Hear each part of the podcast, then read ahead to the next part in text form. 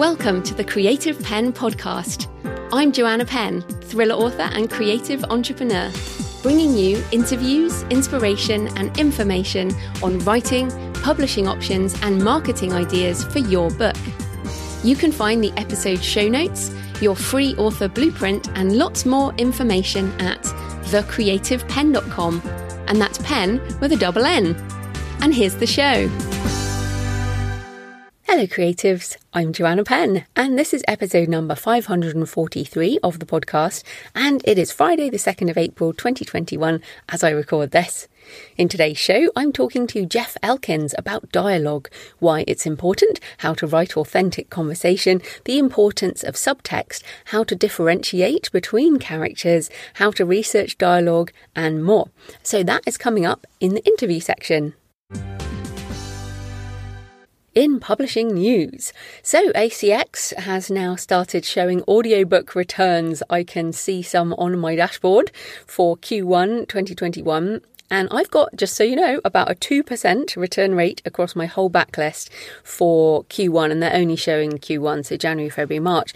Uh, if you wanted to compare it with yours, I thought I would just tell you because it's interesting. Obviously, some different books have different rates, but yeah, it's just interesting. And only one of those books is in KU, my German mindset book. Everything else is wide. So I don't know how much of a difference that actually makes but that German one did not get any returns. So at least we now have some more data. People can have a look and assess what might be going on. Lindsay Buroker tweeted, It's good they're not hiding it anymore, but it shows what BS their policy is.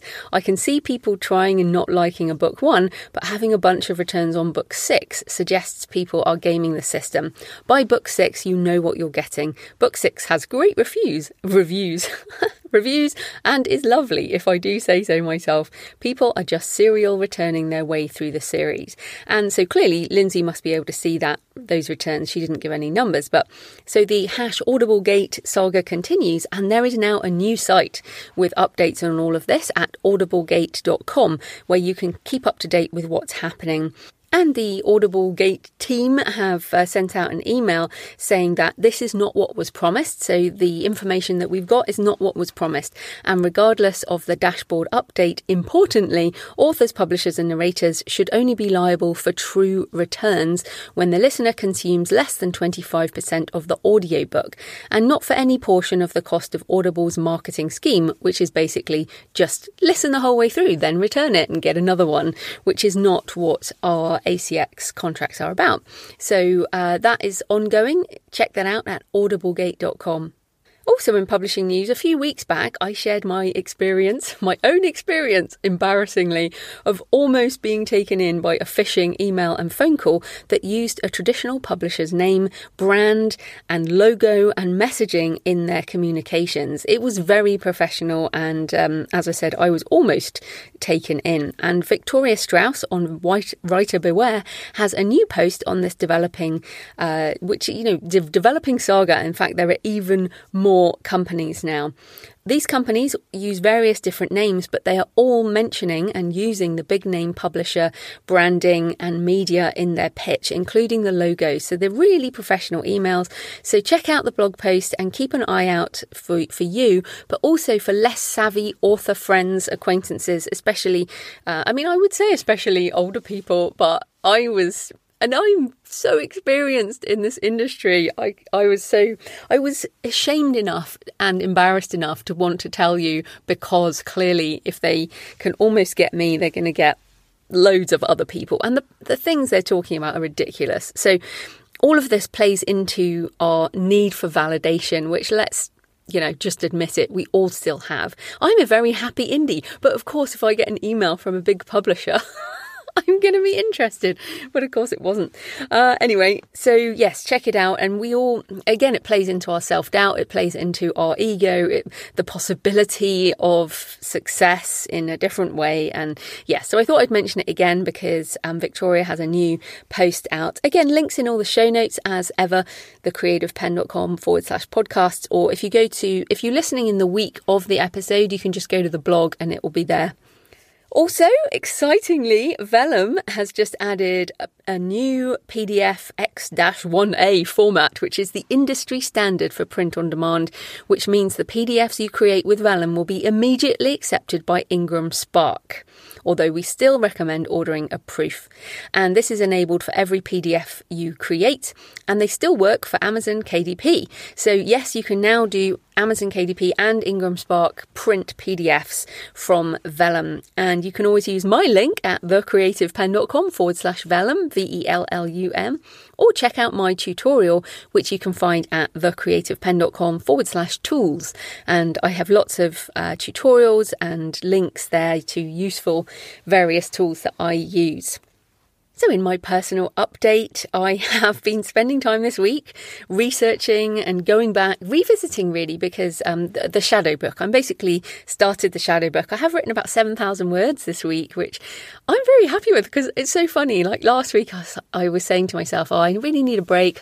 Not going to start anything, just going to relax, try and take a bit of time now. It's getting sunny. And, and of course, back in and I've ordered loads of books and I'm basically revisiting the shadow that I've been looking at since I I mean, I studied psychology at A level, which in the UK is age 16 to 18. I did psychology A level. Then I went to Oxford. I did theology, but I specialised in the psychology of religion. And my tutor was a Jungian psychologist. So I kind of specialised in Carl Jung at um, at Oxford. Then uh, I did a postgrad diploma in psychology in New Zealand, actually won a prize for that. And uh, my first novel, Stone of Fire, actually features Carl Jung and uh, some of his Red Book, which came out the year I started writing it. So if you know anything about psychology, you, you, might know some of this stuff. But the shadow has become a much bigger archetype in across a lot of psychology, and uh, very interested in how this is going to play out. I've already now got um, a, quite a big outline, not outline, but in Scrivener. You know, I've got all the sort of chap- possible chapter headings, and this book is going to be a deep one for sure and I'm very excited about it. It's something I've been talking about for years. Many long-time listeners will know I've mentioned it a number of times, and perhaps I've just never felt ready. But due to a whole load of things that have been happening, I guess, over the pandemic and the stage of life I'm reaching now at age 46, I feel like, yeah, I'm ready to write this. So I know it's going to help my writing. I know it's going to help yours when it comes out because, of course, our books have to have shadow in some ways. We don't write happy people in happy land. Even if you're writing the happiest sweet romance, you still need conflict. You still need, you know, character flaws. You still need something that takes a reader into the depth. And the stories we love are those with shadow, and it, who knows whether they win or lose over that. But uh, th- this is some good stuff for story. So that is coming, and I'm happy to be working on that. I hope whatever you're working on is satisfying. And also, I feel like I, I was so deep in finishing energy, and that gets quite difficult and quite miserable. And you end up sort of going, "Oh, I just wish this was all over," and then suddenly it is over. And this is this is one of the things actually while I'm thinking about it with uh, being an indie author, there are periods where you have to do the work that is not the fun work.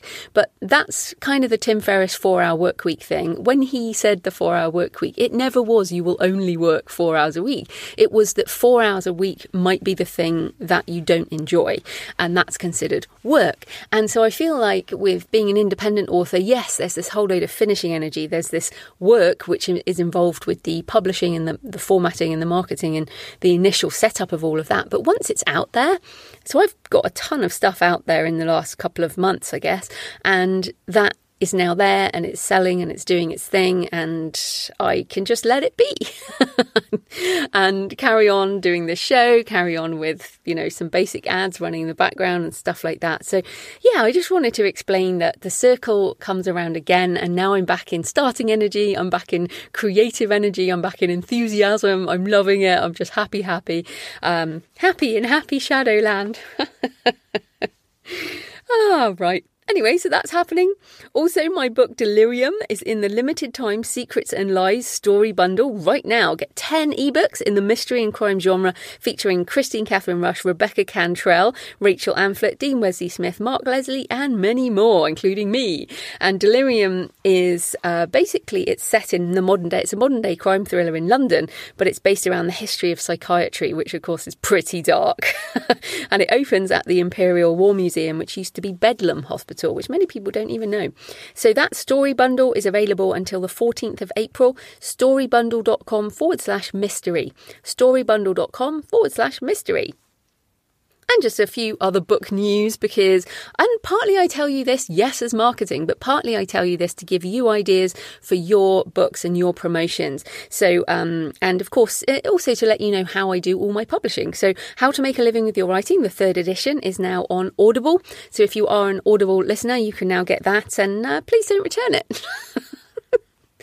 as well as unless of course you don't like it it's me narrating uh, how to make a living with your writing. So there you go. It's also on all of the other audiobook platforms. It is a wide audiobook and it just takes longest to get up to Audible. You can also buy it from me directly at payhip.com forward slash the creative penn. And you can always order from your library or ask them to get it in from their catalogue. The German edition of Your Author Business Plan is out now in ebook and paperback. And if you're a Kobo reader and you enjoy thrillers and crime, I have a buy one, get one free on my JF Penn thrillers on Kobo for April. Only available in the Canada, US, UK, Australia, and New Zealand. So if you use Kobo in those territories, you can get a good deal on the buy one, get one free on my thrillers. So, in useful stuff this week, really great article from BookBub. Do BookBub deals on a perma free first in series work multiple times? And this is absolutely they do. This is essentially what I do for my fiction marketing, along with some pay per click ads um, on BookBub for that perma free. This is the answer for wide books and also the relaxed author. Uh, in fact, there's an interview coming up with Mark Lefebvre, and we talk about this. How can you be the relaxed author in terms of book marketing? This is one of those ways, which is a perma free first in series with BookBub ads or BookBub, an occasional BookBub deal.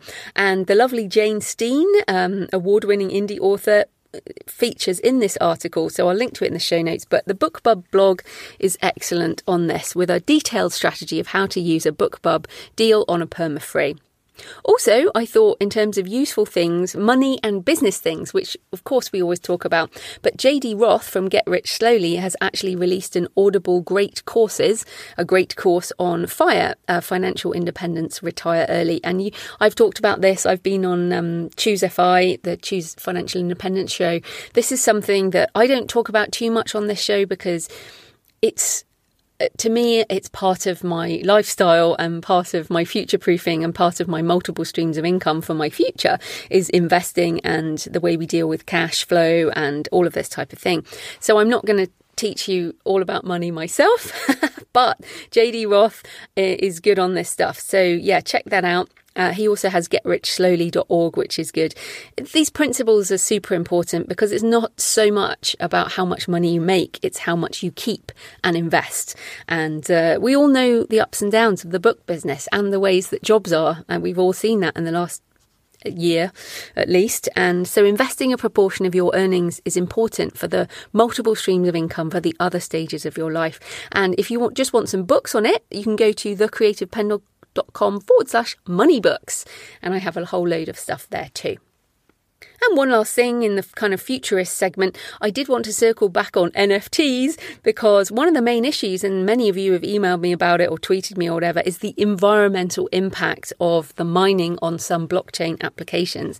Um, and I talked about it in episode 538. I said I was confident the environmental issue would be solved.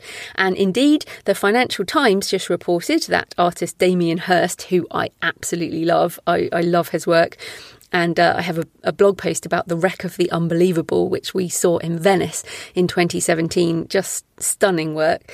Um, anyway, Damien Hirst is going to use a new, more energy efficient platform called Palm, which is a lighter version of Ethereum called a sidechain, 99% more efficient, which, let's face it, that's exactly what we need. So, and they say Palm will be a transition solution in the run up to a new mechanism that is expected to reduce energy consumption on Ethereum dramatically, should be in place within a year. And it is, has a cheaper minting process uh, down to less than $1. So, look, this, make, this encourages me because by the time this is mainstream, it will also be more eco friendly. It will probably be about the same as an ebook by the time uh, most of us are ready to do this kind of thing. And if you don't know what an NFT is, go back to episode 538 and uh, have a look at that.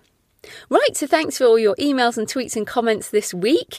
Uh, Julie commented, fascinating discussion with Tristra. There are just so many different creative ideas for attracting more revenue. Going off to investigate merchandising options now. Awesome. And Louise commented, as an indie author, I loved the questions you asked Tristra, since there are re- very relevant parallels between indie musicians and indie authors. Unfortunately, indie authors have yet to enjoy the cool side of creative efforts, but you know, it'll probably happen. and then uh, finally, I also wanted to say thank you to Claire who uh, bought from me directly on PayHip, and she said the PayHip process was seamless.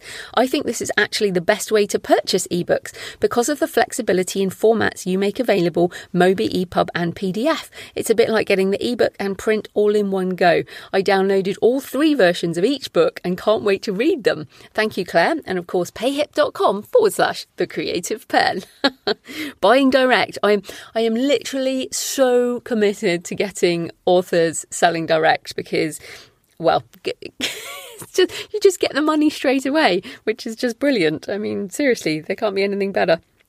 Right, let's get into the sponsorship. Yes, today's show is sponsored by Ingram Spark, and that is good timing because of the Vellum update, which makes it even easier to print uh, on Ingram Spark. So I use Ingram Spark to print and distribute my self published books wide because with Ingram Spark, it's my content. They help me do more with it. So why even consider Ingram Spark? Well, if you only use KDP Print, bookstores, libraries, universities, and print on demand sites in many countries countries will not even consider your book. It will not even be on their radar because you need to offer a discount for bookstores and um, libraries and all of this uh, in order to to make it worthwhile for them. So that's how bookstores make money is that they buy books with the discount and then they sell them and that's their margin. So if you want to support bookstores, then you need to be wide. If you want your book to be in libraries, you need to be in the um, catalogue that Ingram Spark put for you. And a lot of these places would never even consider ordering from Amazon for obvious other reasons. So if you care about getting your books into these places, you need to go wide with print. And I have had questions, well, you know, but I'm in KDP Select that doesn't matter because KDP Select is for ebooks. And we're talking here about print. You can do lots of different sizes of paperback, large print, hardback, lots of different types of things. So, yeah, even if you're exclusive with ebooks, you can still uh, do print only with Ingram Spark if you want. You will have access to over 40,000 retailers across the world, uh, including things like independent bookstores, chain bookstores Places like Foyles, Blackwells, and Waterstones in the UK, Chapters Indigo in Canada, Booktopia in Australia, New Zealand, Walmart, Target, loads of things, plus bookshop.org, which uh, has become very popular in the pandemic. Of course, it means that your books will be available to order, but you will still have to drive demand. But personally, since even having my books available on Ingram Spark, I've had um, you, many of you, send me pictures of my print books in libraries. Uh, I've sold them at book fairs, conventions, and in physical stores. I even saw them in Blackwell's in Edinburgh, which was very exciting when we just stumbled upon them one day, which was very cool.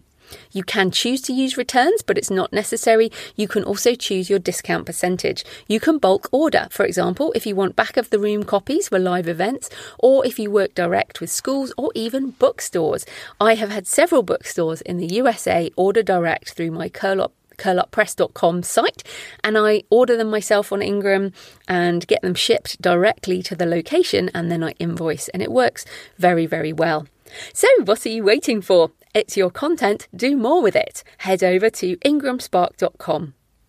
Okay, so this type of corporate sponsorship pays for the hosting, transcription, and editing, but my time in creating this show is sponsored by my patrons. Thank you so much to everyone who supports the show and the limited series of the in betweeny shows, which I'm still doing. And uh, hopefully, you caught the conversation with Chris last week from Pro Writing Aid and the discussion on AI that we had at the end, that I hope was very inspiring to you. And uh, all these extra episodes are supported by patrons. So, thanks to new patrons in the last few weeks MT Daily, Ania Colusi Zanon, and also to those of you who've increased your pledge or continued your pledge over time. I really appreciate it, especially those of you who've been supporting the show for years.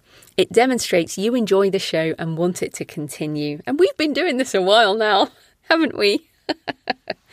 I still aim to continue giving you value, that's for sure. So you can support the show with a few dollars or euros or pounds or Canadian dollars a month, um, a coffee or a couple of coffees a month, and you'll get the extra monthly Q&A audio. You can support the show at patreon.com forward slash the creative penn.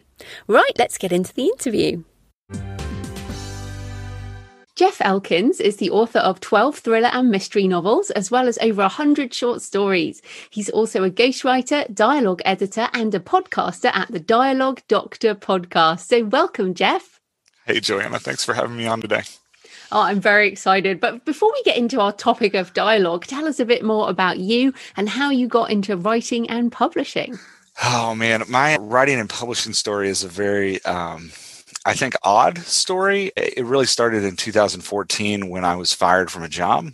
Uh, I worked for 15 years as a pastor and a change agent for nonprofits in churches in Baltimore and Texas and kind of all over the country. And then I hated English and writing growing up. Uh, I was dyslexic as a kid. And so I just kind of marked off my English classes in school as like, this is the one that I just need to survive. So I never tried writing. And then I turned uh, 37 in 2013 and I started writing short stories to relieve stress at work. And I just started cranking out one a night. Um, and it was so much fun and i found it such a stress relief and then in 2014 uh, i was working a job that i was really excited about and i was only in it for like nine months and then they let me go and I had no money. I had no uh, savings. I had four kids, and my wife was nine months pregnant with our fifth child. Oh, so goodness. it was this really like, you know, critical turning point. And I, the day after I was let go, I was sitting up, uh, up looking for jobs because I, I, spent two weeks applying to 100 jobs a day was my goal because uh, I was like I just need to get food on the table. So I was looking for jobs and I I remember sitting there going like I can't ever be in this place again. I can never be in a place where I'm dependent on one income and if it disappears I'm devastated. And so I was thinking I was like what what skills do I have that I can market? Because my career had been very specific into a specific industry and I didn't really fit in that industry anymore. And so I needed a change and writing was the one skill I had. So, you know, like Lin Manuel and Hamilton, I decided like I'm just going to write my way out of this. Thankfully, like two weeks later, I got a call from a friend who worked in a company that simulated difficult conversations. And she said, Hey, we're looking to hire writers, and you've been writing all these short stories. Do you want to come give it a shot? And I said, yeah, absolutely. And I've been doing that for the past seven years, and it's an it's an amazing job. I get to sit down with world experts from all different fields, from the military to physicians to social workers to therapists, and uh, our my writing team. I lead the writing team there now, and my writing team we call ourselves professional mimics. So our job is to sit down and mimic the difficult conversations uh, these people have, and we put them into training simulations that have an artificial emotion component, so that you can. It feels like you're talking to a real person. So that's a big part of my writing life has been with that company, studying dialogue intensely for the last seven years with them, and just mimicking how people talk every day. Uh, at the same time, because I didn't want to be stuck on that one branch of income, I shifted from short stories to uh, trying to work novels. And I published my first book in 2015. And then I published two to three books a year since then. And it, you know, it was your advice was really critical during that time. I started researching the industry and started learning as much as I could. And I put my first book out and realized real quick that, you know, since I've been working these jobs for no money for 15 years, because in the nonprofit world in the US, you know, the, the joke is kind of like your payment is the good feeling you have after the good work you did at the end of every day. So I didn't, I realized listening to you and to others that this was starting a small business, but I was starting a small business with no seed capital. So I've been thinking of my books as uh, assets and each one I publish, I'm like, well, this may not make me money right now, but it will make me money in 10 years. And if i can get enough assets out that i that when the money does come i can start funneling it toward that assets so for the first four years i really published with very little impact at all. I just steadily built my newsletter sent it out every month uh, tried to build a following of readers and uh, that's happened slowly and they're fantastic. You know I, i've built this small tribe of people that follow my work and then just putting these assets into the world waiting for moments when i can capitalize on them and then in 2019 that finally started happening. A friend called me that i hadn't talked to for over a decade. He said hey i've been reading your novels and i really love them and i was wondering if you would ghostwrite a manifesto for my company and I was like, does it pay? And he was like, yep. And I was like, yes, I will do, I will ghostwrite a manifesto for your company. So I didn't know how to do that either. So I, I called a friend who did it and said, you want to partner in this with me? We'll split it. We'll do it together. And so he taught me ghostwriting and we finished that book uh, in kind of summer of 2020. And I was sitting around with a pot of money and so for the first time, I started like really strategically marketing my novels, and that's been fun. And then I also started building kind of a fourth leg of my writing business. If I've got the you know SIMmersion, the writing simulations, and I've got my novels, and now I'm ghostwriting some. I I said like, well, what else can I do with this pot of money that I just had that I have to start building this business out? And I was talking to a mutual friend of ours, J. Thorn, and he encouraged me. He's like, you need to take what you know about writing simulations and dialogue and how people talk and start applying that to the indie author world and start providing that service. At first, I didn't trust him. I was like, I, you know, that's crazy talk. Nobody wants to hear what I have to say. And then, then he, uh, he was like, well, let's do a book together. So he wrote a book and I edited it as he wrote it. And he found so much value in it. I was overwhelmed by uh, how much he got out of our times together. Uh, so just to make sure it wasn't just a Jay thing, I went and uh, found 10 other people and I did free sessions with them too. I was like, hey, send me something. I'm going to edit it and then we're going to sit down for an hour and talk about it. And hopefully at the end of our session, you can come out having being a better dialogue writer than you are now. And they all, you know, just were thrilled with what was going on. And several of them were like, can I just put you on retainer? And I was like, well, I don't know that I'm ready for that. But I started, I did launch a website and started a podcast, and that was all in August. And it's been going since then. So that's dialoguedoctor.com. It's kind of the fourth leg of this stool that I'm building uh, for my author career. And it's fun. You know, we do the podcast. I put out a weekly newsletter for it where I give dialogue writing tips. I do sessions. If somebody wants to book a session with me, they can. And my goal with that really is to take what I've learned from this other world in which we write nonlinear and we focus on emotive writing and um, and we focus on simulating reality taking what I've learned from seven years of doing that and really applying it to the uh, the novel setting and a, mm. a more linear story. Wow, that is a great story, Jeff. I'm really thrilled that you shared the difficult times that you ha- were having there with your family and your kids. And I know how, I mean, I don't know because I don't have five children. I don't even have one child, but I can't imagine how hard that must have been. And especially, and I always find it terrible that people who are serving the community, like pastors and non-profit people, are just meant to get paid by the, good, the goodness of, of their hearts. Uh, but I'm glad that you have managed to turn this around and turn this into such a brilliant multiple streams of income business. So your story is very inspirational in in so many ways. But I do want to get straight into dialogue because it's brilliant in a way that you've got you work in this job simulating difficult conversations because i imagine that you also had that as a pastor a lot of difficult conversations so let's just start yeah. with the very first question why do we have to learn to write decent dialogue both for fiction writers and also for non-fiction authors too that's a fantastic question. You know, it's one of those things that when I when I first started helping people with it, I was shocked at how little we actually talk about it. Because I, think of it, you know, if we're talking about what makes a great story, there's kind of two things. There's plot and dialogue right? Like you got to hit the plot beats. They got to make sense. If you're writing genre fiction, it's got the plot beats have to match what your readers expect. But that plot is really just a skeleton. And you can have the greatest plot in the world, and with terrible dialogue, it's just the statue that's not going anywhere. The dialogue is the muscle that moves those bones around. And it's the dialogue that our readers actually connect to. They enjoy the plot, but they connect to the dialogue. And I, when I first started doing this, Joanna, I didn't, um, I, I had that in my head, but I was like, is that real? So having a background in science, I was pre-med in college and worked at some hospitals here and there doing internships and stuff. And having a background in that, I, I, decided to test it out. So I went and got a whole bunch of historically bestsellers. I got Pride and Prejudice, I got American Gods by Neil Gaiman, I got Harry Potter, and a bunch of others. And I just went through them page by page.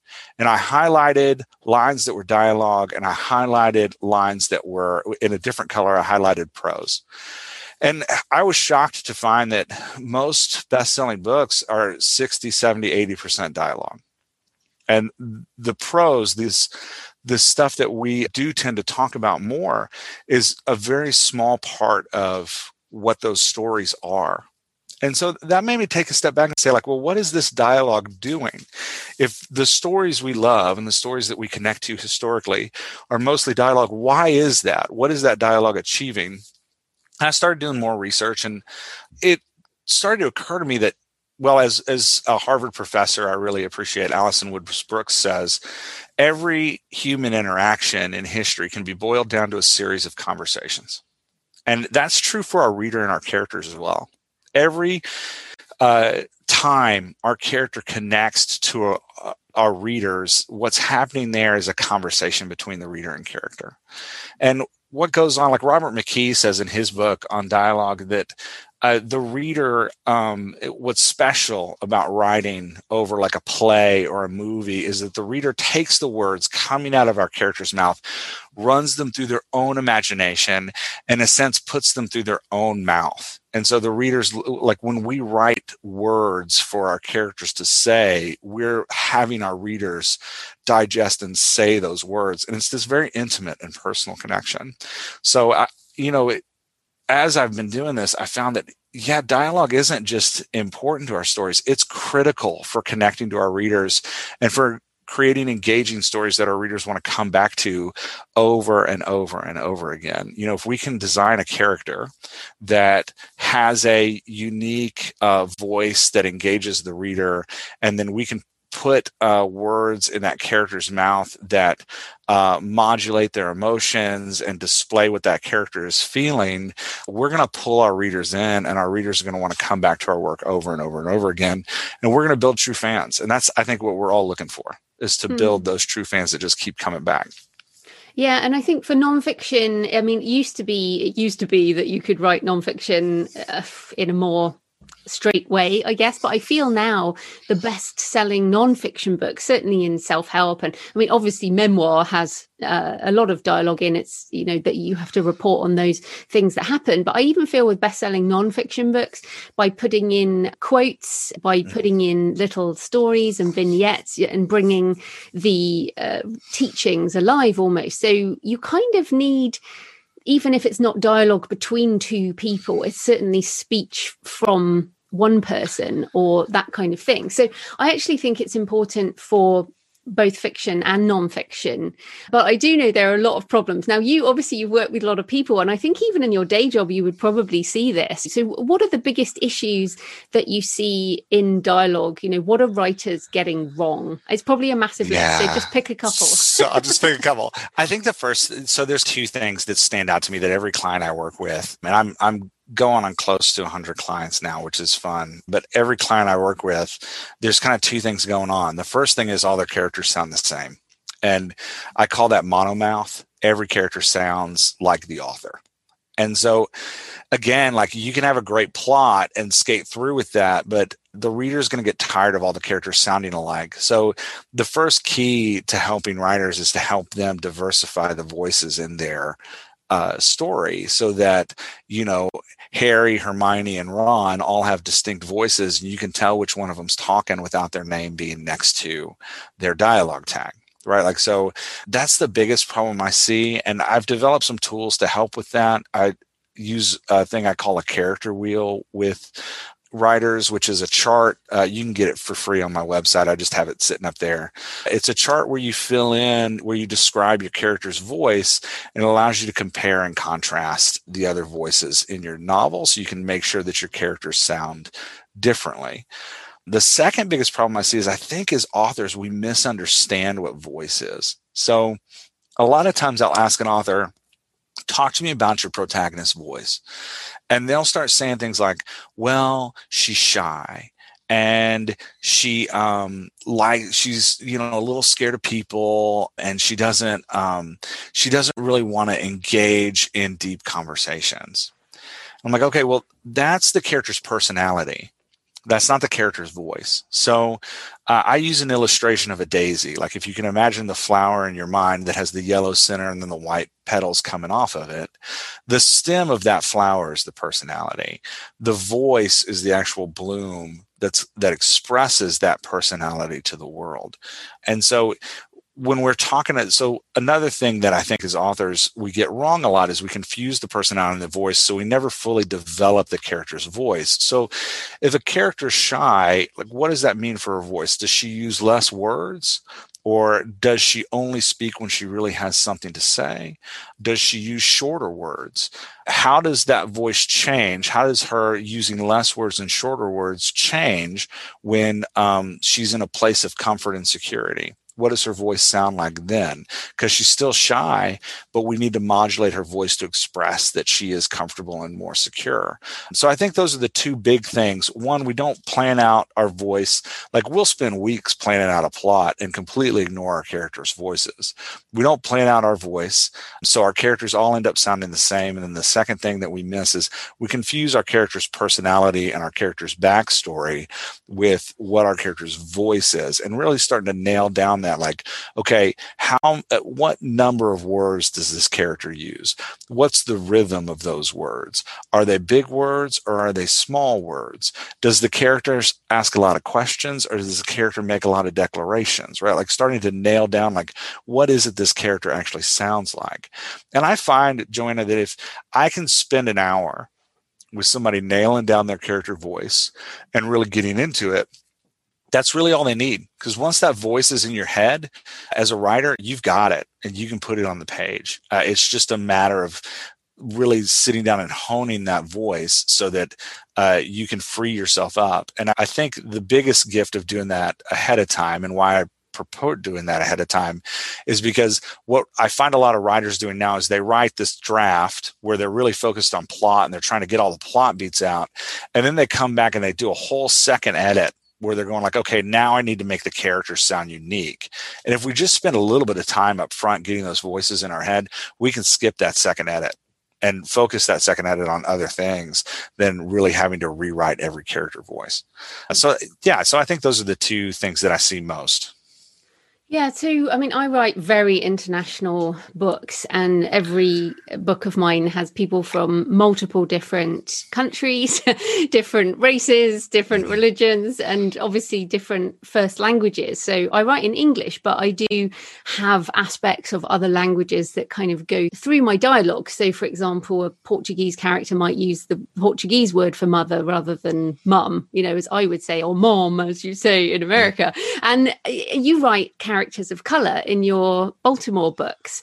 And this is a huge question, I think, particularly in the age we live in now, where people are pretty sensitive around their stuff and we want to get it right. But you see some really terrible things like a Spanish character where every second word is Spanish or it's really yeah. stereotypical. So I feel like, on the one hand, yes, we must write diverse books, we must write diverse characters that are not like us. but how do we re- how do I guess how do we not write stereotypical dialogue where we just say things that are stereotypical for what we think are those cultures or races or people? That's a great question. Let me put it to the side just for a second and I'll come back to it because I realize now that I should have used a different word than diverse.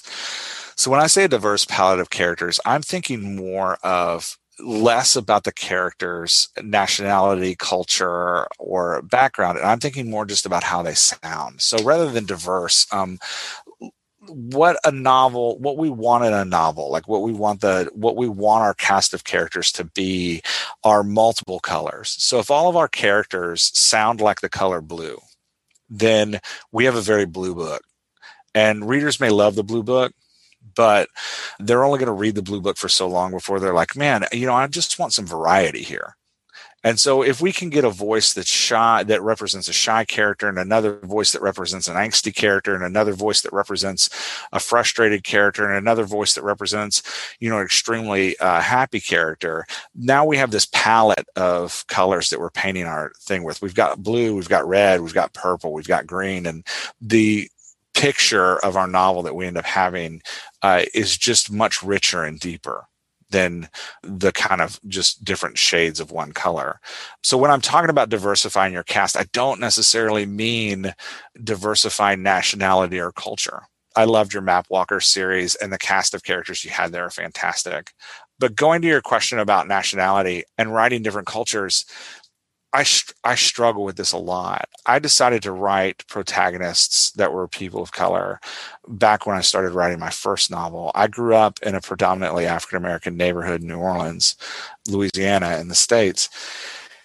And I, I, remember eh, that year that I started writing, I took my kids. Uh, we were, my wife and I were helping build a public charter school in Baltimore City, which is predominantly African American. And I, my son was uh, in second grade or third grade at the time. I don't remember. And but his class was mostly African American. I took him out for his birthday, and I remember we went to go see one of the Marvel superhero shows. And this was before Black Panther had come out, and before uh, those shows had started to show people of color in primary roles. And I can remember my son and all of his friends standing in front of the poster arguing about which of the superheroes they were going to be. And it broke my heart that these uh, kids who uh, were vibrant, dynamic, and just wonderful couldn't find themselves in this very large cast of heroes. And they were, you know, saying like, "Well, I'll be, I, am like Iron Man, who is, you know, a, a white male billionaire." So it's, I said, if I'm going to put stories in the world, I'm going to tell stories of uh, I'm going to make my protagonists people that these kids can identify with. So, yeah, my my first series, the the superheroes were homeless because I'd worked with a lot of homeless populations, and there's a lot of people of color in that series. The main character is a reporter who's an African American uh, man. My second series, uh, the detective Monetta Watkins is an African American woman. But I, you know, every day, Joanna, I question that decision mm. because I don't. I never, ever, ever want to uh, stereotype or somehow misrepresent someone's culture in a way that would make them feel insulted, belittled, or minimalized. Um, yeah. So I guess the, the yeah. question is: so how do you research and write characters that are not just like you in terms yeah. of dialogue specifically? So I think it starts with an attitude of kind of fear and trembling like going into it with a deep respect. And then i think the next my next step has been to get people from the minority group that i'm writing to read those characters before anybody ever sees anything. So for example for my monetta character i got a group of uh, 30 african american women that were of the same age range of monetta that i know and am friends with and i sent them pages. And i was like tell me what i'm doing wrong Tell me where I need to fix this voice. Tell me how I can make this character better relate to your experience. And you know, you think you get it right the first time you write it, but they sent me back so many notes. so many notes on her voice and on how she would do her hair and on, you know, uh, where she was buying hair products. And they got in a big debate at one point about where where in the United States she was from because they felt like that would affect her personality in a different way. And what came out of it was kind of a group think experience around this character that I can then try to honor uh, with my work. So uh, I think it, I think the research begins with real people, and I think it's more than just one. I think it's it's a plurality of voices. But I think it has to have behind it that attitude of, you know, I'm doing this in order to be a good ally, and not in order to, um, and not because I think it's going to make more money for my books. Yeah, oh. absolutely. And I think that that respect and getting those beta readers is definitely the ultimate way to do it. But in reality, we don't all have people who we can talk to. You know, for example, in my books, I, I have so many different uh, cultures represented. But what I do is I use YouTube. I mean, you don't have yeah, to, you don't actually have tools. to know them. Yeah. I mean, what you can do is, for example, I was writing about a uh, church, you know, one of those snake handling churches in Appalachia, and I was watching all these videos of snake handling, and people there speak in a particular way. And so I was able to use some of their dialogue. And So I think that would be my tip for people who don't have people on hand in, in every way is to go and watch videos, listen to podcasts, and yeah, try and identify people that way. What What are some other ways that we can I, research? I completely agree that TikTok is and YouTube and the videos. Like we live in a world where there's no end of research and information for you. A lot of times when I want to capture a voice of people I don't know, I'll try to go and get in an area where those people are and sit and listen I went to as a teenager. I got to go to the Van Gogh Museum, and I uh, was shocked at his sketchbooks and how he would just sit in public squares and draw hands all day, or draw noses all day, or draw eyes all day. And I think as writers, we need to devote ourselves to listening in that way too. Um, so a lot of times I'll try to take like if I have a free hour, which there aren't a lot of them, you know, five kids, full time job, and, and side gigs. There's not a lot of time to spare, but I'll still take hour an hour here, an hour there, and I'll just go sit in a public place and with a journal out and listen to people talk, capture phrases, capture words, and I think. Uh, I think part of the important tip I would add about research when you're researching online, try not to research other forms of entertainment so, like movie writing and realistic speak are two completely different things. So, watching a movie with a lot of with specific people from specific cultures is not going to be as valuable as finding people online who are just emblematic of that culture who are doing something and just being themselves. So I think my my those would be my two two big tips is try to get out into the world around groups of people that aren't like you and listen and take note to what's being said. And then it, when you're researching online, because right now who can go out into the world anywhere, uh, but when, when you're researching online, look for real people. Don't emulate existing entertainment because you're going to find that like you're making a copy of a copy and try to get to the real source as opposed to uh, copying what someone else thought the real source sounded like. I think mm. those would be my two tips.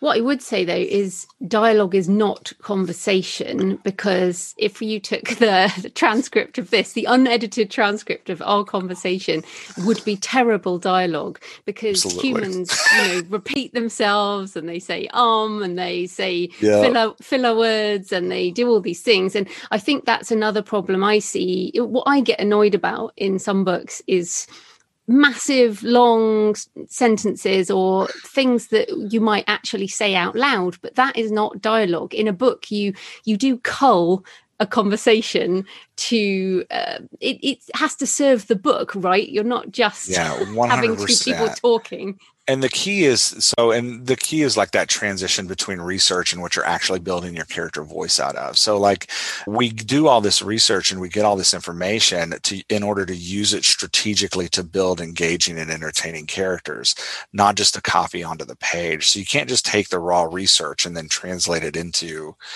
your work, you listening to how people talk is about feeling the rhythm of their words, the length of their words, the words they use, all those tools that we have that we can put on the page, and then looking at your character and strategically thinking like, okay, I'm going to let this character use i heard one person using shorter clipped sentences and and it gave them this um, the feeling that they were talking really fast. I'm going to have this character talk that way. And but this other character i remember watching this youtube video of somebody with a slow drawl. Well like you were saying like watching appalachian snake handlers right? Like they have a there's a there's a certain pace and uh, sound to their voice. I'm going to give another character a little bit of that right? We don't want a whole book of that, but I'll put a little bit of it into this character. And now we have two very different sounding characters that make for a far more engaging story. I think the other thing that's important is subtext because I feel that a lot of dialogue is what they say on the nose. You know, if, if I say to you, How are you feeling, Jeff? And you say, I'm angry. that, yeah. that is on the nose dialogue. Whereas if I say, How are you feeling, Jeff? and you say, I'm fine, yeah. It, the dialogue is the subtext is whenever anyone says I'm fine, they're usually not fine. And yeah. I think, you know, in certainly English speakers understand that that's the way it goes. And I, I actually been thinking about this a lot recently is that British people speak a lot more in subtext than definitely Americans do, for example. We have a mm. lot of unspoken dialogue in and subtext yeah in in what we say. And the more i do my other podcast the books and travel podcast the more yeah. i understand this because people tell me this about my own culture which is interesting. So how do we use subtext? Because subtext still is dialogue but the subtext has to be shown not in the dialogue. It has to be shown in character action. Yeah and for me this is something that it goes to kind of a bigger question which is like what is your dialogue for um, and I would say your dialogue is to inhabit the emotional state of the character. So I think what the when we stop using subtext, like the crime you're describing of not using subtext or just saying what the character's feeling all the time, I find most often it happens with writers when they're using their dialogue as a tool just to push the plot along. So they're like, okay, I need in this scene for this character to be angry. And I know I need to use dialogue to do that. So I'm going to ask, somebody's going to ask them how they're feeling. They're going to say, I'm angry. And that's going to leave us, why are you angry? And then we can have this conversation about why they're angry. And, you know, like that, that's not, like you're saying, that's not how we function as real people. And your reader is going to notice that in a inauthenticity and disconnect from it. So when I think about dialogue, we're thinking about like, hey, how do I inhabit the emotions of this character? And that's where the subtext comes in. Because if I know that my character's angry, my character may not immediately say they're angry because they don't want to reveal that about themselves or maybe they don't even understand their own emotions then when my first character asks my second character how are you feeling my second character may say i'm fine and if I know I have to get them to a place of talking about their anger, my second character can follow up like, well, you don't look fine. And then my my character can say, you know, well, you know, I don't know. There's a lot going on right now, and I, it's just frustrating, right? Because a lot of times we'll find that we talk about the, what's happening instead of how we're feeling. And now we have a conversation going that will lead to my character being angry that feels real and authentic and grabs that subtext. But for me, it's about flipping that mind, our minds as authors, that it's not just about getting the plot points done or moving through the piece to get to the next scene. It's about inhabiting the emotional state of our characters with their dialogue to help the reader feel what our characters are feeling. Because it's that that emotive state that the that the reader really connects with. Yes, and talking about anger, so I have to ask about swear words, and this is a, a clean show, so we we're not actually going to say any swear words, but swear words in dialogue are completely authentic for many characters. For example, your young characters of color in Baltimore, I bet you they had some salty language as such. Yeah, um, they do. yeah, as a standard, the way they speak, it's not necessarily the way I might use a swear word either. So swear words are authentic in uh, in that character voice, as you say. But a lot of readers will not tolerate it, especially Americans. Yep. I, I found that Americans might tolerate all kinds of violent content in a book, but they won't tolerate a swear word. So, yeah. what are your thoughts on using swear words or, or curse words to be authentic and yet balancing annoying or offending readers?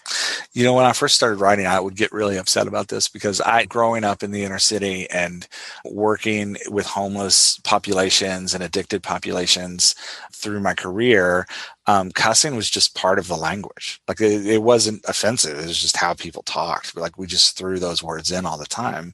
But then I'd walk into the, you know, the church that I was working at, and I'd have to turn it off completely because there, for some reason, it was uh, forbidden because it's just one of those things that we've weirdly decided like this is a line we won't cross. But I used to get really upset about it, and in my first couple books, I wrote a ton of foul language just to kind of prove that I could, and I got notes back from readers that were mm-hmm. like, "I love the story, I love the character, but I'm not reading the next book because you." Uh, were cussing in it. And I had to take a step back as an author and ask, who am I doing this for? Like, who's this for? who's this for? Because if this is, if like I said earlier about building an asset, if this is an asset for me to enjoy and to sit on my shelf and for me to read and say, like, look, I, I have this trophy of this thing that I did, then cuss away. But if this is actually to engage a reader in a in a story that uh, they want to be absor- absorbed in and they want to go get the next one, then I do have to take into mind that I'm actually writing this for someone else. So for me, cussing has become about understanding what audience you're trying to sell to, and shaping the emotive language you want to use in order to uh, entice that audience into your book. So if you're if you're writing Christian fiction for evangelicals in Texas, cussing is a very bad idea. They are not going to buy that book. They might buy it and then never buy another one of your books because that's how they feel about it. But if you're if you're writing books for, you know, ex-evangelicals like myself, people who have left that world and enjoy the freedom of language that we can use sometime, then you probably should cuss because if you don't have it, we're not going to connect to it. So for me, deciding whether or not to cuss is it's just another tool in your arsenal to connect your character to your audience. And if it's not connecting your character to your audience, then maybe pull back on it, even if it is realistic, because the audience is actually the point. Uh, that was that was tough for me to figure out you know, I have a natural knee jerk reaction where somebody tells me I can't do something. I'm like, oh yeah, well, watch me do it. so, yeah. Well, yeah. it's quite funny because I had the same thing with my first novel. And obviously, even though I'm not a Christian, my work is very centered around religion and I write a lot on religious themes and religious history and all of this. And I got a lot of feedback. And I only had a couple of curse words, but in England and in the UK, it's completely fine to have curse words in your books. Mm-hmm. British people swear and yeah. it's it's not a problem. But I made the decision like you i was like oh okay i didn't even know this. And i removed uh, all the swear words and i write in american english. And so that is also a decision i made for my audience. And i was not and but i think the, the for people listening i think you have to go one way or the other. If you decide right i'm not going to use swear swear words then don't at all. And then if you're going to then feel free do it everywhere. But the point is you can't really mix them up because readers will decide. This is like a a, a stake in the ground for people isn't it? It's either one yeah. way or the other way. And I will say there are certain lines that readers draw for me that I'm like, no, I'm not. I don't actually care about that line. Like, for example, we were talking about protagonists of color. And after I published my second book, I had a family member call me and say, Hey, I really want to share these books with my friends, but I need you to take the people of color out of them. no, that's definitely and, unacceptable. Yeah. And I was like, no, say. I'm not, I'm not doing that. Like that's, that's a part of who I am. But for me, like foul language, it doesn't cross that line. Like there's other ways I can get across the emotions I want to feel without that kind of language. Oh, those are very, very different things. I, I, yeah. I feel like the swear words or not is the same as me deciding to write in American English. It's a stylistic thing. It's got yeah. nothing to do with characters or plot or theme or anything like that. So yeah, yeah so to be very clear to people listening, there are there's an acceptable line and there's not. But um, I yeah. do want to just because we're almost out of time, but I, I did want to come back on. I love I love the phrase ex-evangelicals. I'd never heard that before. I really like that. So I assume you're still a Christian. Is that correct? I am, although I, I cringe at the term sometimes. Oh, okay. Uh, well, you're a, a believer of some kind, yeah. Um, and of course, your so, your books, like mine, in, incorporate these religious themes. And this is a big, this is also a big thing. This sort of religion versus science. You know, what do I really believe? Because to be fair, I don't really know either. So I guess I'm an ex-evangelical too. So how yeah. do you incorporate your faith into your books, or your lack of faith, or your questions about faith? Yeah, it's um Man, that's a good question. And trying to describe how it is succinctly.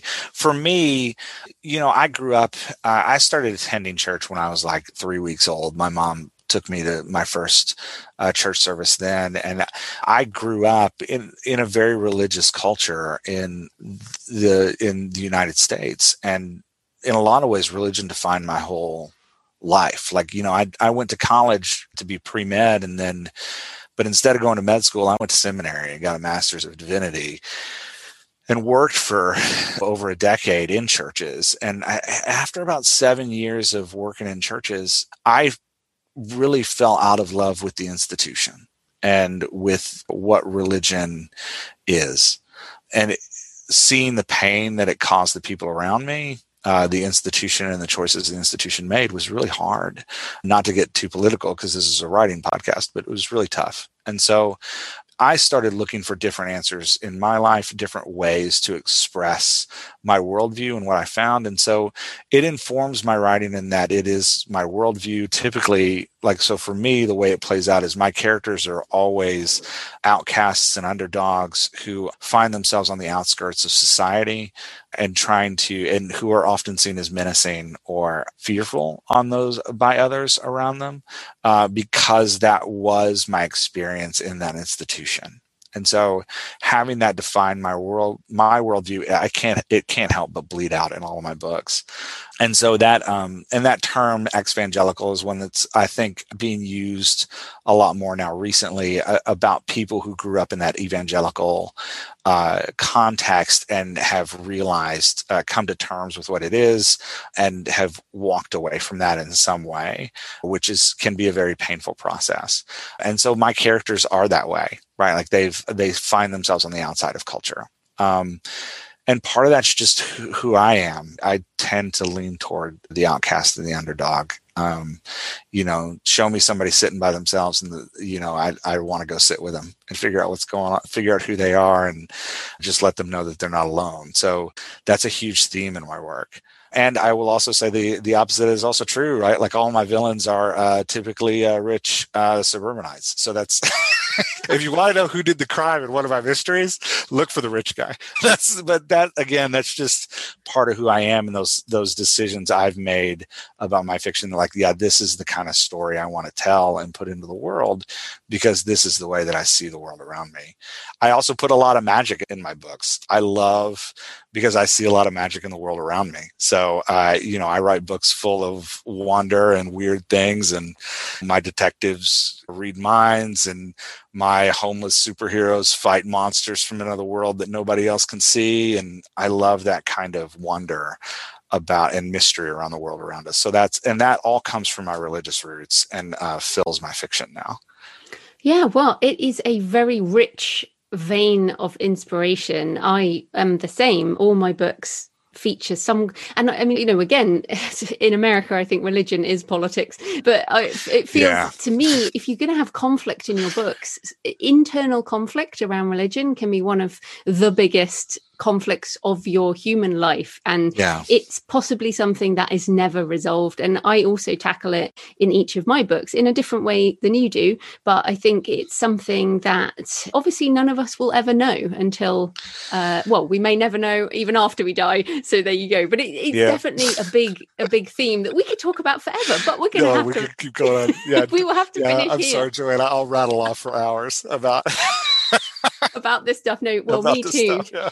yeah. so we could talk about this for hours, but uh, we'll have to round up now. So, where can people find you and your books online?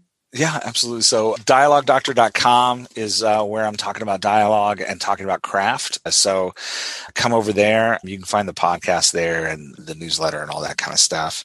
Hopefully a book coming out in May uh, that I'm working on now, which is exciting. And then my fiction is at jeffelkinswriter.com you can find all my novels there and uh, engage with my fiction there. Fantastic. Thanks so much for your time, Jeff. That was great. Thanks, Joanna. This was fantastic. So I hope you enjoyed the interview with Jeff today and that it gave you some ideas around more authentic dialogue and character voice. So I have another in between episode coming up this week. Yes, we have lots of them at the moment, talking about Google Play Books with Ryan Dingler from Google. Yes, we actually have Google on the show. I'm very excited. We also discuss the AI voice beta, which is available now. There are some AI narrated books, audio books on Google Play Books, and uh, we talk about when it might be open for us, for indie authors, to have a go with. So this is very exciting, and we have a good chat about about it. So, and then in next Monday's show, I'm talking about writing, publishing, and marketing books for children with Crystal Swain Bates, because so many of you ask me about writing for kids, and it is not something I do myself, and it has quite specific challenges. And to be honest, many of Crystal's tips are relevant to all authors, so I know you will find it interesting. So happy writing, and I'll see you next time. Thanks for listening today. I hope you found it helpful. You might also like the backlist episodes and show notes available at thecreativepenn.com forward slash podcast. You can also get your free author blueprint at thecreativepenn.com forward slash blueprint. If you'd like to connect, you can tweet me at The Creative Penn or find me on Facebook at The Creative Penn. See you next time.